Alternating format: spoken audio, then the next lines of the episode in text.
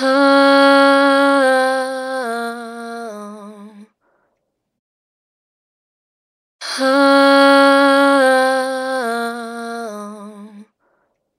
I was in grammar school, the kids often raised money for school materials and equipment.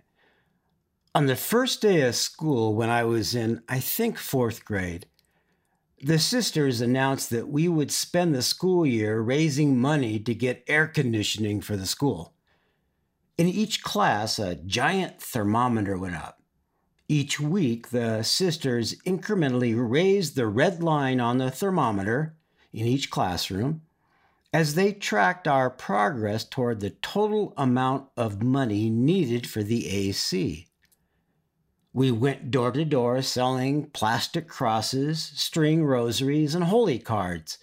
It became a competition to see which class could raise the most money. Then, near the end of the academic year, our principal, Sister Adele, came on the intercom to tell us the good news. We had raised the money. We all knew we would have our air conditioning. There was cheering throughout the school. But then there was a moment of silence. Sister Adele, in a soft voice, told us that she had something else to tell us. She tried hard to sound upbeat, but there was no denying the disappointment in her voice. She said that the Monsignor of the parish had decided that the money would be better spent another way to cover up the gold paint on the cross on the steeple of the church with a real gold flake. The Monsignor wanted the entire town to know that our church, the Monsignor's church, was the most beautiful church in town. We didn't know really what that meant. She explained that rather than the cross merely being painted gold, it would have real gold on it. She wished us a good day and she signed off. We were stunned. We knew that this meant that we would not have our air conditioning, and that instead, when people looked up at the cross at the top of the church, they would see real gold. I tried to picture this, and I imagined a brilliant, almost blinding gold cross that would draw everybody's attention. In the days to come, a crew put scaffolding around the steeple and covered the cross with real gold flake. The school was across a small street from the church, and so during recess and lunch, we all stood on the playground and watched the gold go up. But after the job was done, I couldn't tell the difference. The gold flake looked just like gold paint. Instead of having air conditioning in the school, we had a cross that didn't look any different from the one that was painted gold. I'll get back to the saga of the gold cross. I'd like to look at a very famous passage from Ezekiel, chapter 37. Ezekiel was an Old Testament prophet, and the book is written in the first person, with Ezekiel telling the story of his three decade long ministry. The book was written around 570 or so BC. As a married young man, Ezekiel was living in Jerusalem, but history was moving against his planned life of a simple temple ministry. The life of Ezekiel coincided with the height of Babylonian power over a vast area. The Babylonians had recently wrested control over Mesopotamia from the Assyrians. The Babylonians were sending their armies out to expand their power base south and to the west, to include much of the land that surrounded the Israelites, which at this time consisted of two areas known as Israel in the north and Judah in the south. Judah included Jerusalem. This very aggressive expansion led the Babylonians to wars against Egypt and Phoenicia, with the region including the holy city of Jerusalem caught in the middle. The mighty Babylonian army of Nebuchadnezzar besieged and captured Jerusalem. But at one point, Egypt came close to beating back the Babylonians. This caused the Israelites to think that perhaps they could rebel against the Babylonian control and gain their independence from this giant colonial power. However, they failed, and there was a brutal crackdown. Ezekiel had been training to be a temple priest in Jerusalem. Now, though, in retaliation, the Babylonian army sacked Jerusalem, destroyed the great temple, and robbed the temple of its treasures. And to weaken the upstart Israelites further, many of the educated and skilled, along with many of the rulers of Israel and of Judah, and the leaders of the army, were forcibly moved about 700 miles away to the heart of the Babylonian Empire. This forced deportation happened in multiple ways, and the wave in which Ezekiel was caught up included about 8,000 people. Ezekiel found himself living on a barren plain deep in Babylonian territory near the Kebar River. Interestingly, the Babylonians allowed the exiled Israelites to set up their own independent, faith based government and farm the land. They lived somewhat independently, but they were separated from the land God had granted them. A handful of years later, when Ezekiel was around 30, he transitioned from being a priest to being a prophet. Ezekiel fought to wrest control from a secular ruling class of Israelites that had emerged back in Jerusalem. Although he was exiled from the land, he proposed that the Israelites in exile should live strictly by God's laws. Remember that as a prophet, Ezekiel spoke for God. It was God's will that God's people return to a life of holiness, a life dedicated to God. Ezekiel was perhaps the most bizarre of all the Old Testament prophets. He experienced dramatic visions from God. He went into trances, was struck mute for months at a time, and was mentally transported over great distances. He even returned to Jerusalem in a vision. The book of Ezekiel is powerful in its first person narrative, and the book exhibits much evidence of its original non written oral form. The book is more visceral than most of the Old Testament in the part we're looking at, Ezekiel is describing a bizarre, wild vision from God. In it, Ezekiel sees a valley filled with the dead people of God. These people didn't die natural deaths, they've been slain. Their skin and their flesh are gone.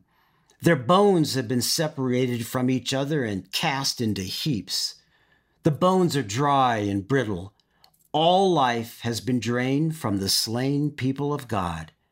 Then Ezekiel's vision becomes kind of sci fi ish. The bones begin to rattle together. They rise up and begin reassembling into their original skeletons. Then tendons begin attaching muscle to the bone. Then skin covers the muscles. Then God empowers Ezekiel to breathe life into the reassembled people of God. What rises up from the valley of dry bones is a mighty army of God.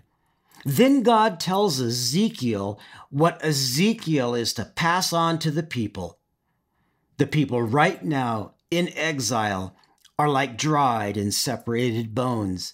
They're cut off from their land and their destroyed temple, and they've lost their hope.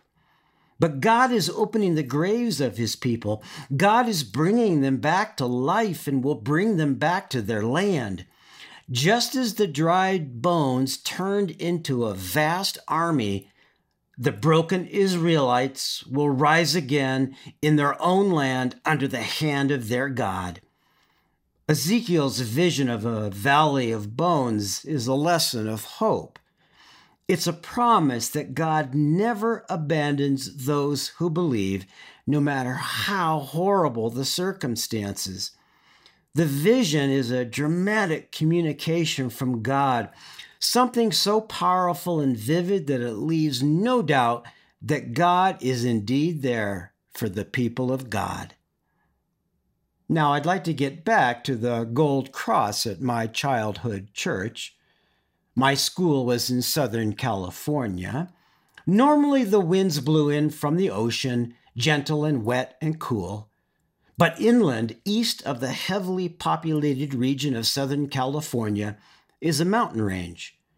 Occasionally, powerful winds come down out of the mountains, sweeping in the opposite direction, westward toward the coast. These winds are hot and dry and mighty. They're called Santa Ana winds. A few days, just a few days after the Monsignor put real gold on the cross on the steeple of the church, we were all out at recess. We were playing on the hot, sticky blacktop when a Santa Ana wind kicked up. It blew hard and strong, and kids stopped playing tetherball, kickball, and hopscotch. I'm sure that the sisters were about to blow their whistles and call us in from recess, as they always did when the Santa Anas kicked up. They didn't want any of us being blown over or being hit in the face by flying debris. The sisters took extremely kind and gracious care of us. But suddenly the sky became filled with highly reflective bits of material. It started off lightly and then grew heavy. As it fell, we were all running around chasing this stuff, catching it, scooping it up from the ground. It was, of course, the gold flake from the cross from the steeple across the street. It was all coming off. We children went wild. The sisters began calling out for us to collect the gold flake and bring it to them. I'm sure they didn't know what they were going to do with it, but the stuff was presumably still valuable. From our perspective, we simply saw this as the most fun we'd ever had at school. We laughed and jumped and shoved the stuff in our pockets and periodically ran it over to the sisters who stuffed it in the deep pockets of their long black habits. They didn't even bother to ring the bell to bring us in from recess. The rest of the school day was shot. By the time we made it back into school, we were far too wired to do any work. But there were only little bits of gold left on the cross on the top of the steeple across the street. Ezekiel prophesied during one of the longest and lowest periods of the Israelites' history. During that multi generation period of time of exile, he battled the despondency of his people his vision served to draw the attention of his people away from the dark days in which they lived. Ezekiel's visions offered the truth of God and the prospect of a life lived under the protection of God. Then God said to me, These bones are the whole house of Israel. Behold, they say, our bones are dried up, and our hope is lost. We are indeed cut off. Therefore prophesy and say to them, I will open your graves and raise you from your graves, O my people, and I will bring you into the land of Israel. As a child, what happened with the gold flake on my church stuck with me as a vision from God one as wild and as incredible as the vision that Ezekiel had of the valley of dried bones rising up and becoming the army of the Israelites. I was sure that I had experienced a vision from God, just like the visions of the prophets.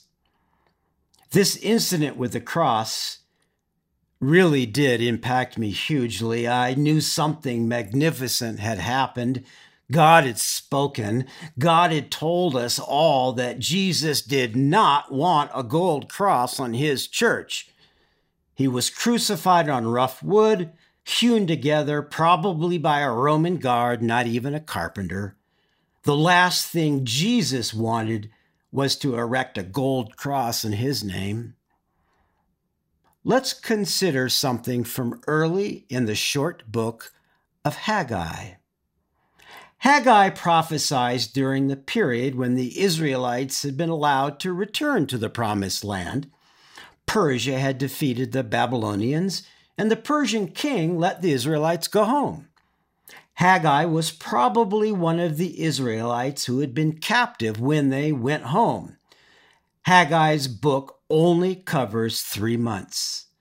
He didn't talk about justice or righteousness in the eyes of God as the prophets tend to do. He had a very focused message.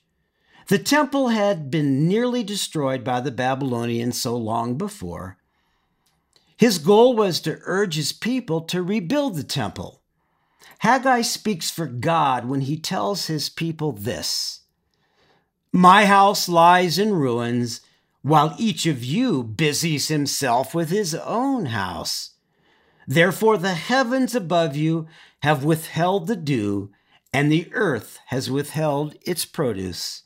And I have called for a drought on the land and the hills, on the grain, the new wine, the oil, on what the ground brings forth, on man and beast, and on all their labors.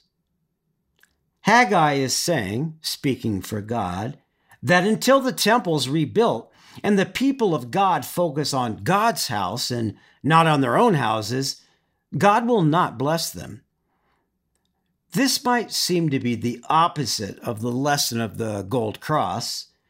Does God really need a magnificent temple? There's a difference, though, and this is the point I want to make. God wants us to focus on honoring God, not on honoring ourselves. Haggai wants the people to rebuild the gold trimmed temple, not for Haggai, but for God. The temple is a symbol of the relationship between the people and God, and that symbol will help bring the people back to God. But the gold cross on the steeple of my childhood church, it wasn't for God. It was for the Monsignor, who seemed to think that he was some kind of prophet. Ezekiel prophesied about the incredible power and devotion of God, not about the glory of humans. And Haggai prophesied about the need to come together in God's name not about the need to leave something that would stand as a colossal accomplishment of Haggai. That's what a true prophet is a servant and a spokesperson of God, not somebody with an insatiable ego. I believe that churches should be beautiful and convey a sense of calm, of peace, but they should not be pretentious.